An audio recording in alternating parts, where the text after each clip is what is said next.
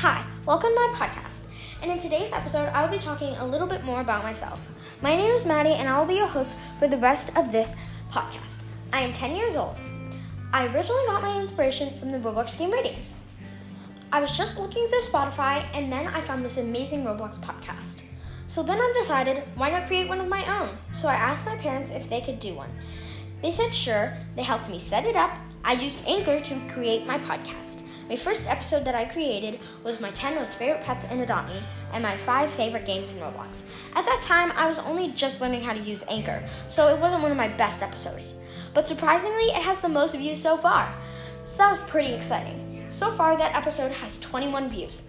And that's how it all started. So that is a little bit more about how I created my podcast. And a little bit more about myself. I hope you guys enjoyed this episode. Make sure you follow, turn on your notifications so you never miss an episode. You can contact me and send me a voice message.